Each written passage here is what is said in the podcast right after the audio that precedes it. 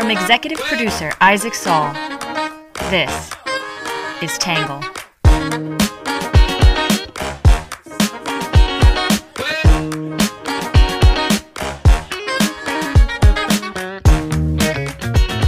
Good morning, good afternoon, and good evening, and welcome to the Tangle Podcast, a place where you get views from across the political spectrum, some reasonable debate and independent thinking without some of the hysterical nonsense you find everywhere else. I am your host, Isaac Saul, and today I'm very excited about our guest, Randy Shrewsbury. Randy is the founder and current executive director of the Institute for Criminal Justice Training Reform.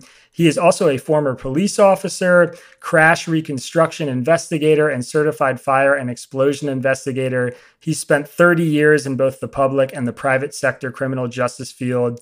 And he's done all sorts of basic training, police training in Ohio, South Carolina, Indiana, as well as hundreds of advanced trainings and investigations and other specialized areas in law enforcement. Randy has basically done it all. Randy, thank you so much for being here. I really appreciate the time. Oh, thank you for having me. I, am enjoying. I'm looking forward to the conversation. There is a ton we could touch on, but I think maybe the most interesting place to start would be just to hear a little bit about your organization. Uh, you know, I think from my readers and listeners' perspectives, when people talk about police reform, I think a lot of people imagine activists and abolitionists and criminologists and op ed writers and not a ton of people's minds immediately go to former police officers. So you certainly have an interesting background. I'd love to hear about, you know, why you started the institute, what you guys are up to, and what your mission is. Sure. So um, we are the nation's only nonprofit advocacy organization that that addresses reform through how do we educate police officers in the United States. And, it came about, uh, we're, we're, heading into our fifth year, and it came about, you know, uh, uh, with my career as a police officer. I, I, attended three different training academies, as you mentioned the intro in Ohio, South Carolina, and Indiana. And even early on, I was able to recognize that you know, I, I was woefully unprepared uh, for a lot of the a lot of what my job was, and that there was a, a clear disconnection from what I was being trained and what the what, what, what the realities of the job were, and uh, and I'll, I'll talk a little bit you know about that more later about uh, things like fear based training and uh, you know this kind of warrior training uh, so uh, um, again, a little bit over four years ago, I I started the institute because one of the things that I recognized is is that when we see incidences of deadly use of force cases, uh, especially when it's revolving around individuals who are unarmed or for which there was a clear alternative for how a situation could have been handled without use of force. I, I, I recall you know the legal principle that you know police officers actions are justified uh, both legally and and you know and i would say you know morally that it's justified based around what their training and experience is. And in my view is is that it doesn't matter what job we have right? I mean whether you're a journalist or you know a ceo or a janitor is how we're trained is central to how we'll end up performing. And so uh, I started the institute with a couple of things in mind. As one is is that we needed to re-look at training. Right, the the training models in the United States have really never been fundamentally changed. Is what really kind of one big intersection in the late 1950s and early 60s when militarization and SWAT training was introduced but for the most part you know we've added a few hours here and a few hours there maybe you know some changes in technology or classes like mental health response or implicit bias but for the most part the training um, curriculum despite its expansion on some hours has been pretty static so I knew that number one is, is that we needed to just kind of have this re-examination of what would police training be in the 21st century if we updated the curriculum. But in order to do that, um, we had to do a couple of things. And first and foremost is research. We had to really have a good understanding of what is the state of police training in the United States. And we identified three really major areas. First is untrained police officers. So, so we have police officers who are working today in 37 states, which allow the police to be employed to work autonomously with, uh, you know, uh, full powers of arrest, full, full powers to use deadly force prior to going to the training academy. And this is insane uh, in our view, right? I mean, that would be like you going to the doctor uh, or going to the hospital and the nurse going like i'm going to nursing school next year right i mean if you live or you're visiting in one of these 37 states it means that if you call 911 or if you're being pulled over by the police or you have a police interaction the reality is is that you don't know if that officer has even been trained. Did they go through what's called a pre-basic training, which is you know maybe a week or two, uh, which is largely around learning firearms, uh, a little bit on the law, but then they have maybe up to a year. Some states it's two years uh, for which they can go to the academy. So this is a clear problem in our view is is that that there should just you know not be an instance for which a, a police officer uh, is is dealing with the public or is even being asked to right? I mean because one of the things if i back up just a second i think it's important that we talk about while we are an advocacy organization you know seeking reform this isn't one-sided. Uh, you know, th- these issues in police training impact the police as well, which I'll talk about a little bit more. But as an example, with the untrained officers, right, we have had a few instances where there's been deadly use of force cases. But the most recent event was a South Carolina police officer last year who was killed uh, on a traffic stop, who had not been to the academy yet. So thankfully the legislators in south carolina are looking about closing that loophole so we, we hope they will and others follow suit. Uh, the second is is that police officers uh, generally speaking just aren't trained long enough. And uh, so I, I, always share this anecdote is, is that I, I learned this on a date with a hairstylist when i was down in south carolina and she was telling me about what was required of her from a training perspective and what was required on a continued basis to maintain a cosmetology license. And I, I, I sat with, you know, my mouth open over my salad because I was shocked that what she was describing to me. And by that time, I had been to two academies and still had not had to complete the same amount of training that she did to be a cosmetologist.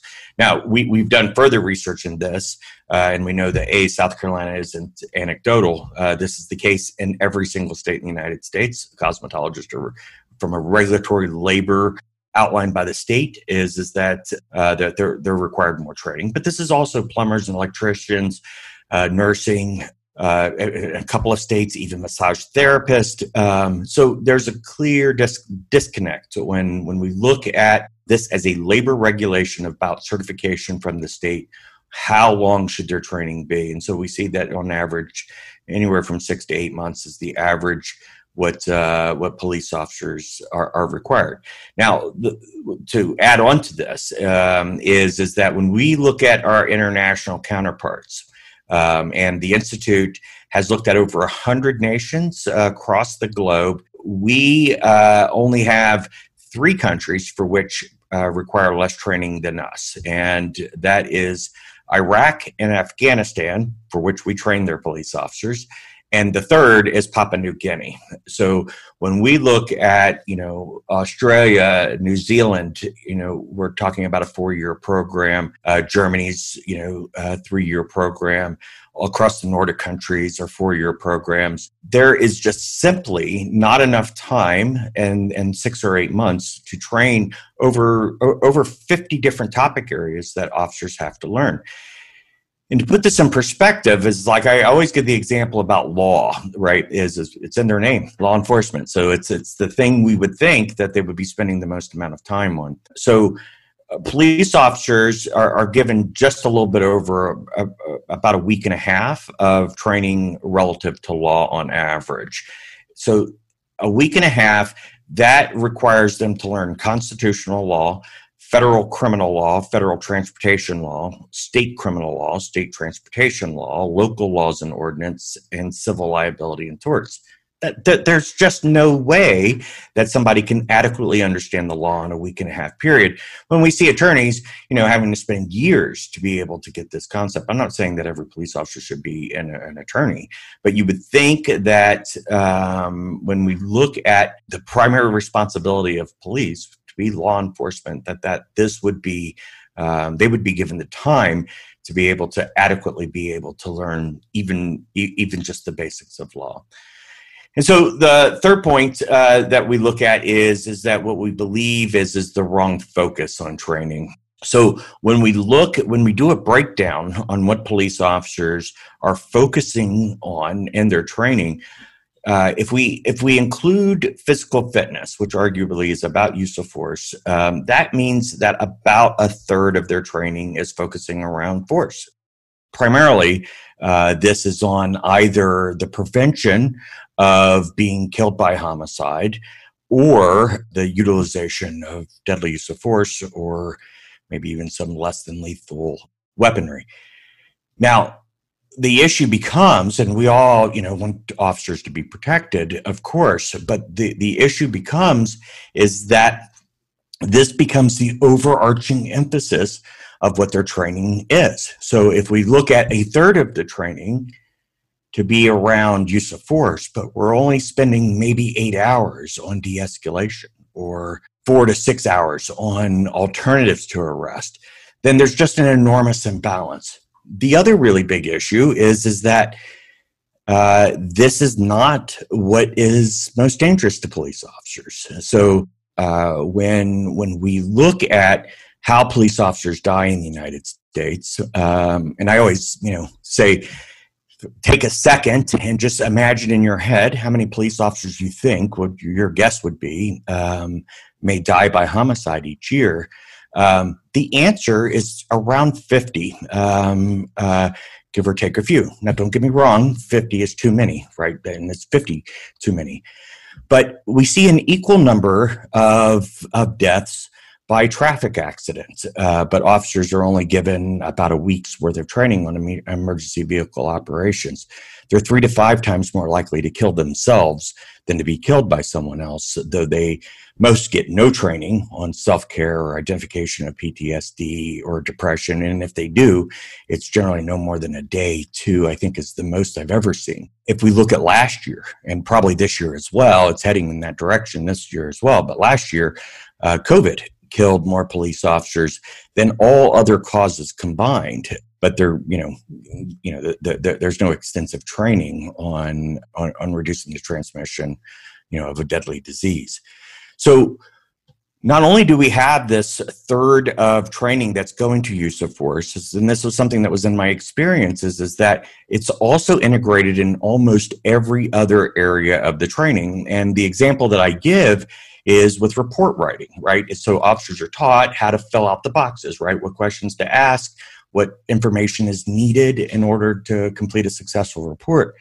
But simultaneously, they're also being taught how to stand, right? Is make sure that you stand with your, you know, right side or your strong side pivoted backwards. Be careful about handing uh, an ink pen, you know, to someone because they might jab it in your eye or jab it in your neck for which eh, you know maybe in a jail setting that's happened but i know of no circumstance that that's ever happened you know in a regular patrol function so when when there is this overarching emphasis and you watch video after video of police officers being killed or you know being seriously injured and then we have this kind of militarized regiment that's inside of the training you know my, my, line is is that you know if we train them like soldiers dress them like soldiers and equip them like soldiers then then we can only expect them to behave like soldiers. And so uh, our view is is that as we re-examine what the curriculum needs to be is is that yes officers need to spend a lot of time in learning about how to protect themselves from homicide of course but they also need to learn about how not to kill themselves or how to deal with uh, the stresses uh, that that um, you know policing comes with, and learn balance on things like de-escalation or um, uh, or dealing with the community.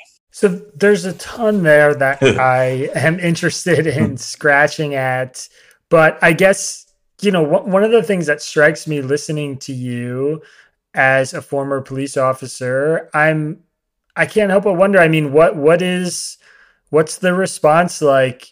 You know, if a cop or someone who's responsible for training police officers was maybe sitting in the room with us right now, would they agree with you about this stuff? I mean, what's your experience like when you go to police departments? Are they saying, you know what, you're right, we can do a little bit better? Is there momentum or energy for that? Or is there pushback on this as, you know, being framing the police in a really negative light?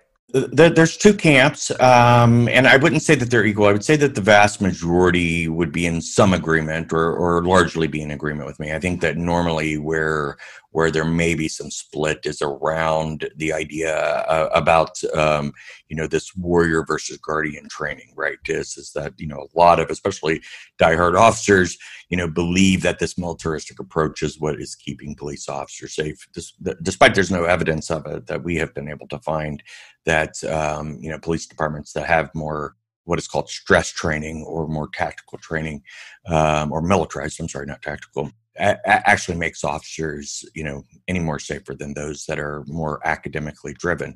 Now that being said is is that um, i recognize you know th- what their concern is.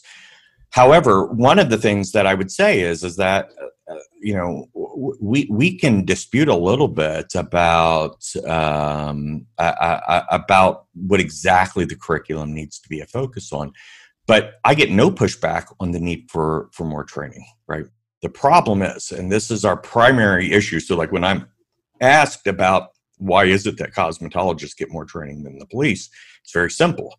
The cosmetologists aren't being trained by the state, uh, right? This is a fiduciary issue. This is this is a budgeting problem, and unfortunately, one of the areas that gets hit very often. So, like when we talk about defund the police, what often gets hit are training programs. And so what, what I hear more than anything is from police chiefs or, or academy commanders or down to just the instructor level is yeah, that, that they want to do more. They, they want to have more training or be able to expand the existing training that they have.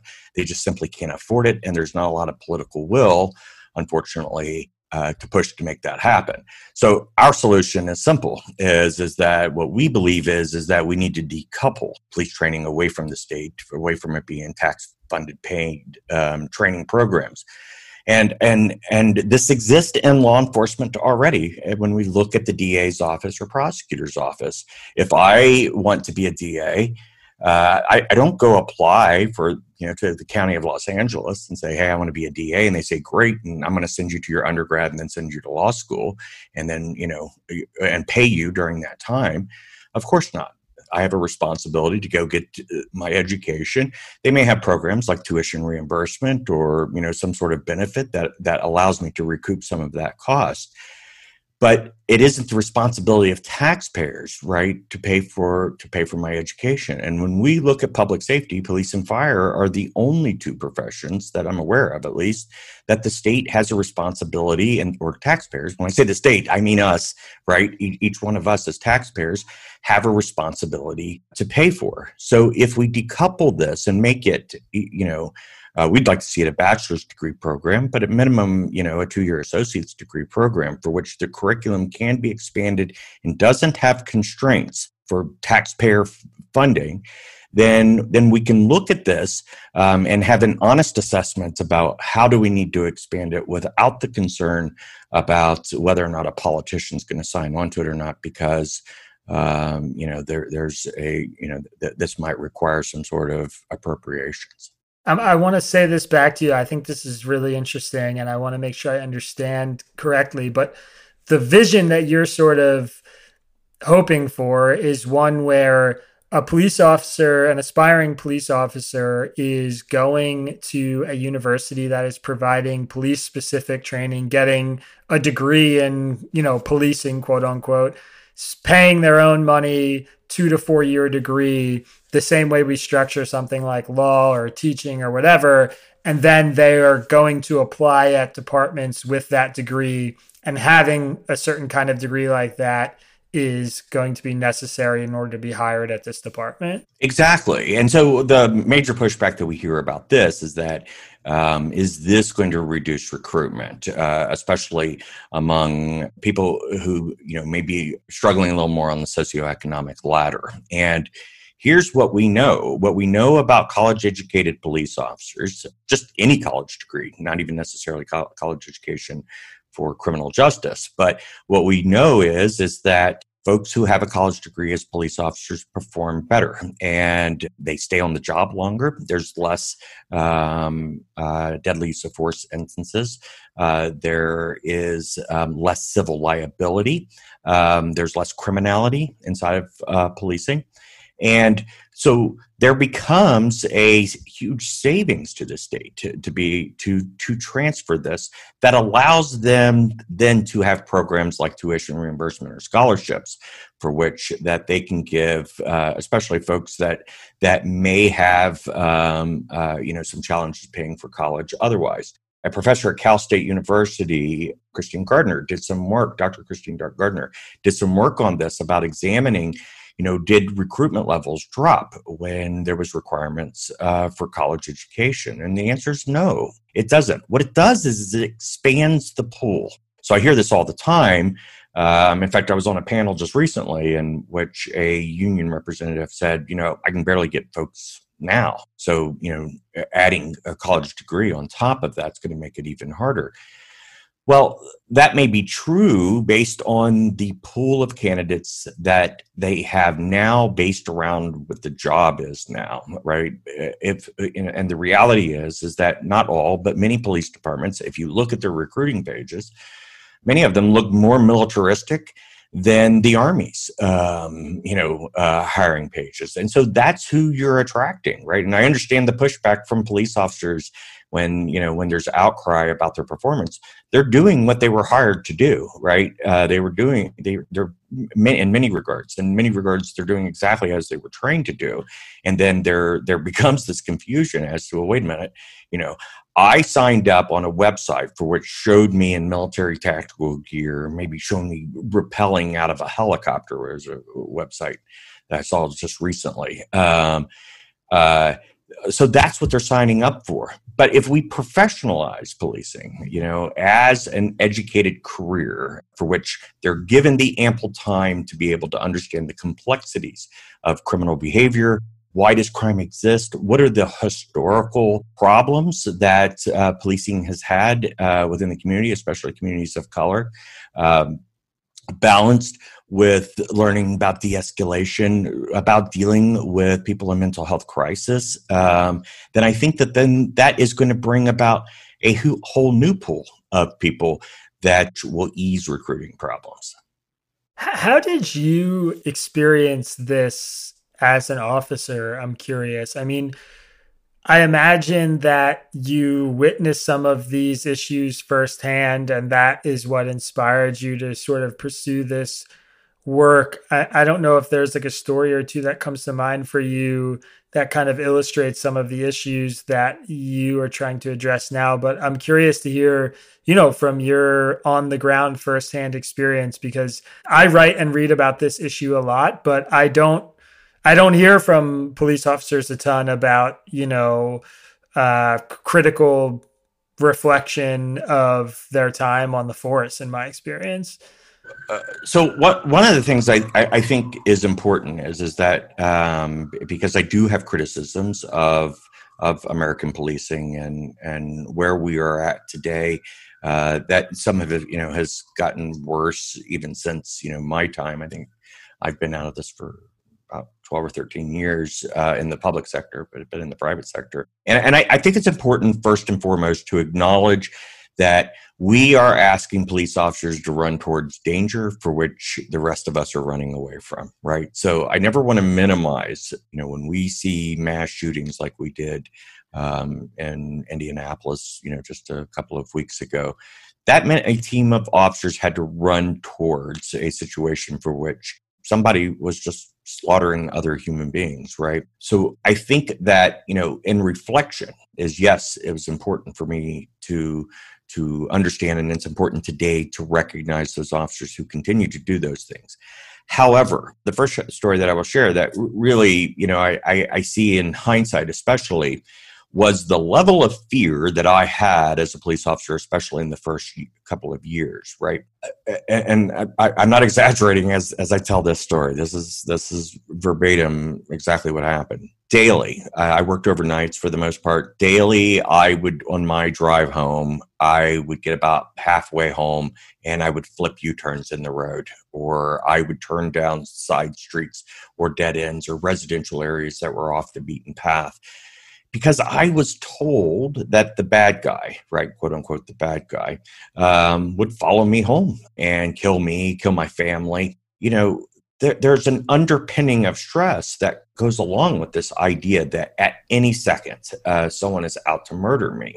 Now, you know, we know that um, I don't, I, I'm, I don't believe that policing even either they didn't make it into the top 10 of jobs for which uh, are killed by homicide uh, on the job. Uh, if they did, it was really close uh, around the 10th.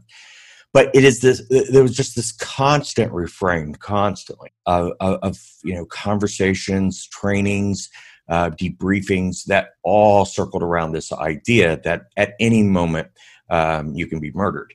Now, and the story about, and I did this, you know, kind of U turn for a couple of years, you know, the first couple of years of my career. And I've since learned that uh, th- there's been no officer for which this has happened. There's been police officers who've been killed at their homes, but not because you know someone followed them at the end of their shift to their house to kill them. So I saw pretty you know early, and I especially see it now, is is where there's this emphasis of training on what was possible versus what was probable, and then when when we examine what's possible, well, it's endless, right? I mean. There, there, there's an endless possibility of ways that somebody could die um, or die, die by homicide.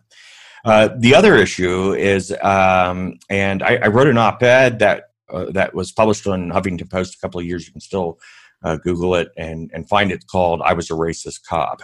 Um, and a lot of this was, you know, uh, not at the time that I was doing the work, but in reflection that I really realized that the emphasis for which my job was was was not on prevention of crime, which there's really not a lot of evidence that the police prevent a whole lot of crime. Some by you know visibility, but other than that, uh, modern policing today doesn't doesn't really prevent crime. But we didn't really do much of anything in the way of of crime prevention.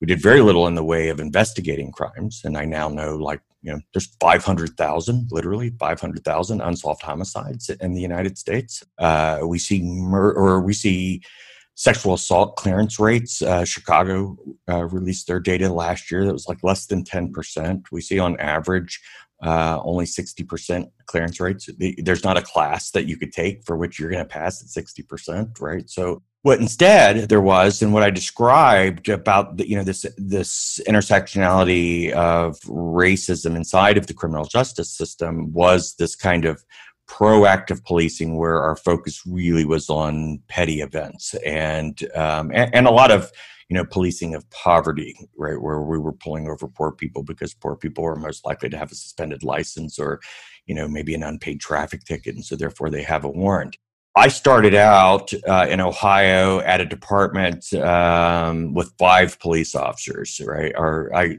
the, the, department doesn't even exist anymore. They've they've since uh, disbanded. But uh, and I always laugh and say that my sergeant uh, what was also the school bus driver, right? So he had you know a dual job. There was no need for a police department in that town, right? Uh, we would go days without one single call for service. So what our job was was you know this proactive policing of which were really kind of fishing expeditions of pretextual stops, pulling somebody over for a headlight violation or you know some sort of minor event, in hopes of you know maybe finding some dope or uh, you know someone with a suspended license or a warrant or something like that. And so as I progressed through my career, uh, the very last agency that I worked for in Indiana uh, was I think either the largest or second largest in the state. And while there were certainly more calls for service, it still for the most part was about the same thing right is is that uh, the emphasis overwhelmingly was on petty crimes uh, uh, emphasis on property crimes minor property crimes like theft or vandalism quality of life policing which is like dealing with panhandling or homelessness uh, the LA Times, I think, recently did a study uh, of 911 calls here in LA and and found that less than 10% of what police officers are responding to are crimes in progress uh, or violent crime. So that means 90% of the calls for service that they're doing are things for which, you know, aren't uh, you know, chasing the bad guy or, you know, solving rapes or murders, but dealing with, you know, um, whether or not someone is a nuisance for standing in front of the 7-Eleven, you know, begging for change, or whether or not someone's sleeping on a sidewalk and those kinds of things. Let's talk about that 10% though. That is, I, I mean, you know, I, I, mentioned to you before we got on the show that I had Alex Vitale on a couple weeks ago, and he talks a lot about the abolition of police. And you said, and I'm hearing a little bit of it now talking to you, that you know, oddly enough, there is this, there are intersections for, you know, where you guys land on this. I'm interested in what role you think police should play in society. I mean, I, I guess that, that question sort of has the pretext that you don't think that we should abolish the police.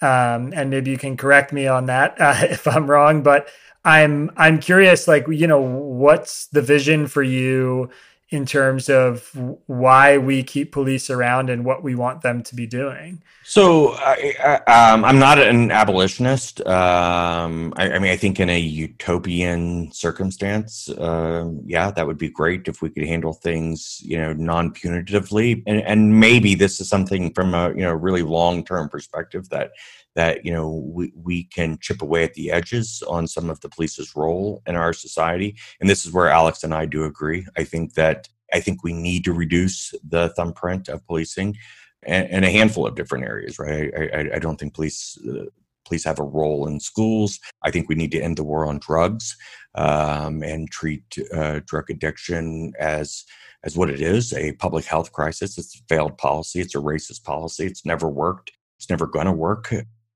I believe that we need to do reinvestment in the in the community. Um, you know, we know that the three predictors of crime um, is poverty, education, and mental health. So these are all things that are preventable.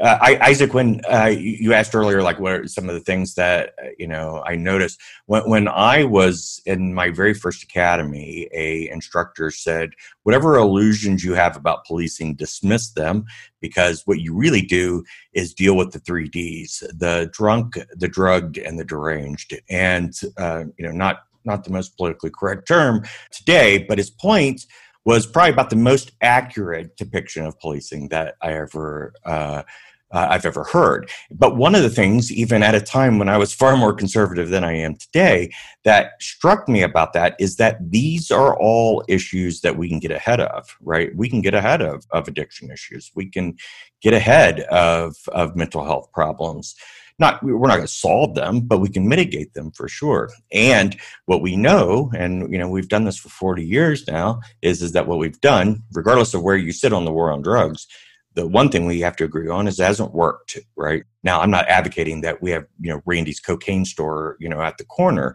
but i also don't think that locking up an addict makes the community safer or has a net positive impact on uh, on our society when I hear about defunding, I, I don't know. I, I, mean, when I when I just see the raw numbers of policing, you know, like the budgets of you know a billion dollars or you know one and a half billion dollars, I think is in New York. You know, that seems startling to me. But but my issue is more about allocation, right? Is what is the priorities of the police department? And so I, will give two examples about here in LA County, right? There's 25,000 unsolved murders here in LA County, right? But we see, uh, or I'll give three examples. We'll see one, our helicopters flying around, which are about 10 grand an hour. That, that doesn't seem like a good use of funding. We see um, detectives, uh, property crimes detectives, who are setting up bicycles, right, chaining them to um, a pole in a poor area, and then doing surveillance to see who comes and steals it. Right. I don't think that's a good use of, uh, of funding. Uh, and then the third, I just, in fact, I just saw a video about this the other day, and this is the second time I've seen this of where there's these sting operations near like bar areas where an Uber driver or a Lyft driver will drop someone off, and these undercover officers will run up and say, Hey, I forgot my phone. Will you give me a ride home? And uh, I'll just pay you cash. And then when the Uber driver says yes, then they bust them for the violation of taxi regulations. Now, uh, here's what I say. Could you imagine that your wife or your husband or your mom or dad or your child was murdered and that murder has gone unsolved and you see things like this? You see that the police have said this is what our priority is when we're spending 10 12 maybe 15% tops on investigating crimes and the rest is this silly nonsense right I just don't think that. Um, so when I when when I talk about abolishing police, I don't care if there's five times the amount of police if if they're investigating crimes, if they're truly bringing justice to you know people who are victims of crime. My dad always said to me, you know, don't put more on your plate until you finish what you have. So the idea that you know we're out chaining a bicycle up to a to a pole to see who's going to steal it when we probably have a clearance rate of 30% of all other property crimes anyway just just seems nonsensical to me yet alone the abysmal um, violent crime clearance rates. So i mean when you say it like this it's all i mean i again i felt this way talking to alex too and reading his book. I mean it strikes me as so obvious and i asked him this question uh, and i'll ask you the same. I mean then then why like why is it the way that it is? I mean what the hell are we doing? You know what what why when you you're in la county why isn't the mayor sitting down with your organization to talk about how to change policing? What what's the holdup? You know if if you're saying that a lot of police agree about how we need to change the training all these things are there. I mean, is it just the culture war? Is it the politics of it? I mean, what what's going on? Well, well the answer is yes to to each of those. Um, there's pushback from the unions, of course. There is a lack of imagination, right? Um, I, I, read something on Twitter not too long ago, and I, I wish I knew who it was so that I, I could give him credit because I cite it quite often. But someone said, you know, when we talk about reimagining public safety, think of this. Think about driving down the road and you have a taillight out right? Instead of an armed police officer pulling you over to write you a punitive citation, for which you know you may not even be able to afford to pay, which is going to create this spiral effect, right? Of uh, you know an unpaid ticket, a suspended license, you might lose your job because on and on and on. Is what if we had a highway worker help you change the bulb, right? Doesn't doesn't that solve it? And so I feel uh, really good that we're having these conversations about this now. Where you know Alex and I probably separate is is that I think that he sees where that this can be done in much broader uh, ways where i don't. I mean i still think that you know when we talk about like response of of individuals with mental health crisis i, I think that the police is always going to have a role with that because very often or you know may, maybe not proportionally very often but by raw number very often you know these are folks who may be violent. So when we talk about like let's stop traffic stops as an example, you know, we saw Daunte Wright you know that event started over an expired license plate. If the police themselves very often push back on this idea that hey why don't you just focus on moving violations right? And stop you know headlight violations expired tags these kinds of things because they view that as no pun intended but kind of handcuffing them and being able to do the work that they are used to doing which you know they use these for the most part they're pretextual stops right? Yeah you might need to let someone know their tags are expired or headlights out but the reality is as most police officers will tell you that you know most of these kinds of stops, not all, but most of them are really because they want to see if somebody has a warrant or has a gun or has dope or, you know, a suspended license or whatever it may be.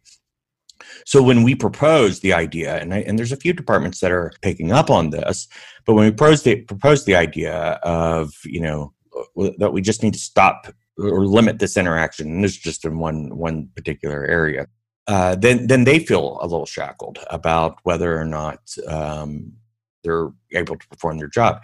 The other thing too is is that you know, uh, w- w- we have a deficit of the acceptance of scientific consensus sometimes in policing as well. Like when we talk about the war on drugs as an example, I've uh, been a part of an organization. It was formerly called LEAP Law Enforcement Against Prohibition, which is a, a collection of police officers or former police officers who are against the war on drugs. Uh, uh, you know, like I said earlier, pretty much any officer would agree that this is a failed policy. Um, but because it's such a, an intricate part of their day to day job, then it's very difficult for them to see a world for which that that you know everything's not just going to go to hell if they're not out enforcing somebody with a you know little small bag of heroin in their pocket right it's almost like kind of the zero sum of either you know uh, if we're not out, out arresting you know someone with a little bit of dope then uh, then that means that you know simultaneously we're advocating for you know again randy's cocaine store. And and, and that's not true. Now, the other reality is is which we saw in Ferguson, Missouri, but that's you know a, a, a microcosm of a lot of jurisdictions in the United States is the current model of policing is good money, right? You know, fine generation, court cost, uh, that employs a lot of people, that uh, keeps a lot of budgets flowing, and, and not just directly in the institution itself, but you know, there's a lot of residual. You know, when we look at uh, CCA and the Geo Group. These are two private prisons in the United States, right? If you remember a few years back in Arizona, there was the Show Me Your Papers bill. I think it was AB 5 is what it was called, right? That was heavily pushed by, you know, two for profit private prisons. And not that I think private prisons, I, I, think they're problematic, but I don't think that they're a major problem in our justice system. So we then now have outside influence of people who are wanting to, you know, do tough on crime or keep things kind of status quo. Um, but what I would say, you know, especially relative to training, is what you know, uh, without going through all of the points again, is exactly what I mentioned earlier. Is is that while it continues to be a responsibility to the taxpayer, then there's always going to be resistance. Got it. Let, let, me add one more thing is um, because some of this is cyclical is is that we have to also understand that tough on crime has always been a big payoff politically uh, in the United States. Now, it isn't as much as it once was, but used to. You know, someone like Larry Krasner in Philadelphia, the DA, or uh, George Gascon here in Los Angeles, who's talking about ending mandatory minimum sentencing or enhancements. I mean, they're getting huge blowback, even at a time where, you know, uh, arguably uh, the, the entire nation knows that we need to have some reforms when that used to, even the struggles that they have now that would have just been absolutely uh, you know a deal breaker. They would have never been able to have the conversations of saying okay locking up someone for a little bit of dope um, is, is that the right path? Because then they would be viewed as soft on crime and they'd never get elected or reelected. So i guess with with all of that being said i mean where where do you think we are in this right now? I mean what's what's in front of you guys? What are you focused on as sort of like you know the the next couple steps? What, I will say is is that the first we have to accept this is not going to be a fast process, and I think this is one of the problems that I have with the abolish uh, movement is is that it assumes, and um, and I don't mean that in a condescending way. I'm, I'm, sure the advocates in this know that it's it's an uphill battle, but but the platform assumes, not the individuals, assumes that we can flip this around pretty quickly, and and in some areas we can. And so, like I mentioned earlier, you know, there's 18,000 agencies in the United States. Half of those uh, are departments less than 10 people right? Uh, so if, if if I were to look at like abolishment as an example, that's probably where I would start, right? Is do we need all these little tiny uh, departments for which their major function is is revenue generation? From a training perspective is is that you know we of course want to uh, work and we're in the midst of a campaign to uh, we want a federal prohibition actually uh, against uh, untrained police officers being able to work. I mean again it's it's just absurd and the arguments for it um, hold no water. Um, I, I, I think there's no one on this planet who had the choice of an untrained police officer or a trained police officer to show show up when you call 911 someone's going to pick an untrained officer including you know the police chiefs or sheriffs who who are advocating to to be able to keep this loophole for us is is that so a, lot of our work is research based uh, now uh, because again because this has never really been reexamined. And in, in some some areas we knew would take a while in some areas we didn't realize the length of time that it would take because there was either a lack of data or you know the complexities that we want to make sure that we consider. So our organization we have what is um, called a community impact team. And so one of the things that we want to make sure is is that when we sit down and have a curriculum recommendation as an example that number one it's it's science based it's it's data driven but number two is is that we want to make sure that anyone who could be impacted by this which is everyone right is is that this is an area that impacts all of us because we all rely on this in our system um, that they have a seat at the table right? Not all the seats one seat doesn't you know there's not one that gets more seats than the other but everyone has a voice to be able to examine this.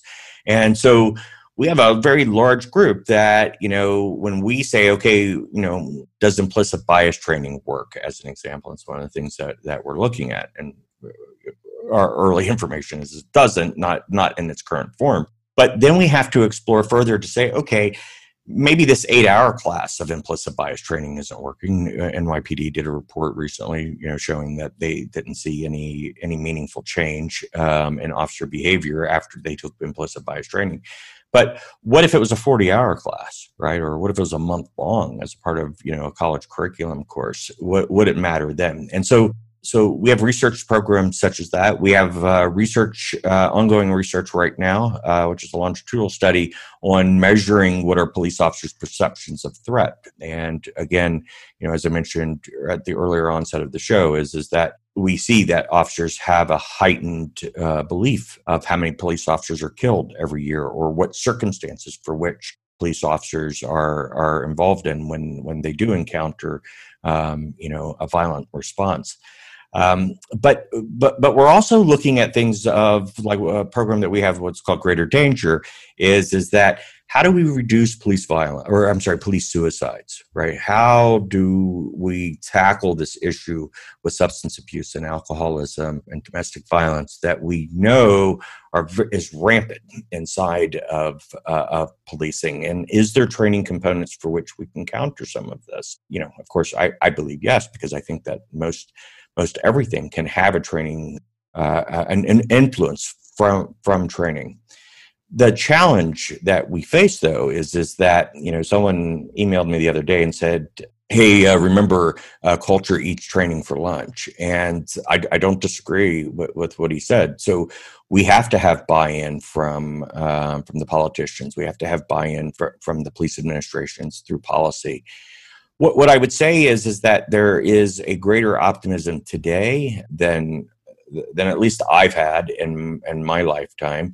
Um, you know, so you know from the from the ashes of the horrible events around George Floyd's death is, is that I think um, you know this has reawakened a conversation uh, uh about training and, and and one of the big issues that we face about training is is that this has been a broken promise for decades and decades and decades, right? Anytime, you know, from we go back to Rodney King, right, is is that, you know, immediately out of the gate, we have police, you know, administrators saying, well, we'll, we'll do better in training, we'll do different in training. And the reality is, is that they, they nibbled around the edges, but the, it just hasn't been changed. And so uh, for us is, is that, um, in our, our major program that uh, that we're conducting, you know, we're probably a few more years out, is a 21st century curriculum recommendation that says here is a scientific backed, uh, data driven curriculum for which uh, w- which we know that works either from uh, current experiences here in the U.S. or perhaps you know, and um, you know, a one of our international counterparts have been able to to utilize it effectively. Randy, if people want to keep an eye on your work and follow some of this stuff, where's the best place to do it? Sure. Our, our website is uh, trainingreform.org, and uh, we're on Facebook, Twitter, LinkedIn, and uh, Instagram. Um, and it's at Training Reform on each of uh, each of those platforms as well. All right, Randy Shrewsberry, the current executive director of the Institute for Criminal Justice Training Reform. Randy, thank you so much for the time. I appreciate you coming on. Thank you, Isaac. I appreciate it. Today's podcast was produced by Tangle Media in partnership with our friends over at Imposter Radio. If you enjoyed the podcast, be sure to give it a five star rating, share it with your friends, and go check out readtangle.com for more.